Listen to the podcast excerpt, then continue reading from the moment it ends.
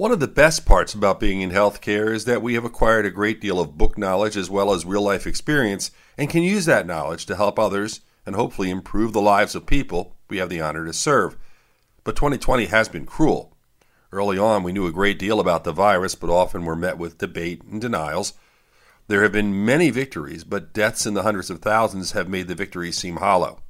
So, yes, like many of us, I want to forget 2020, with one exception.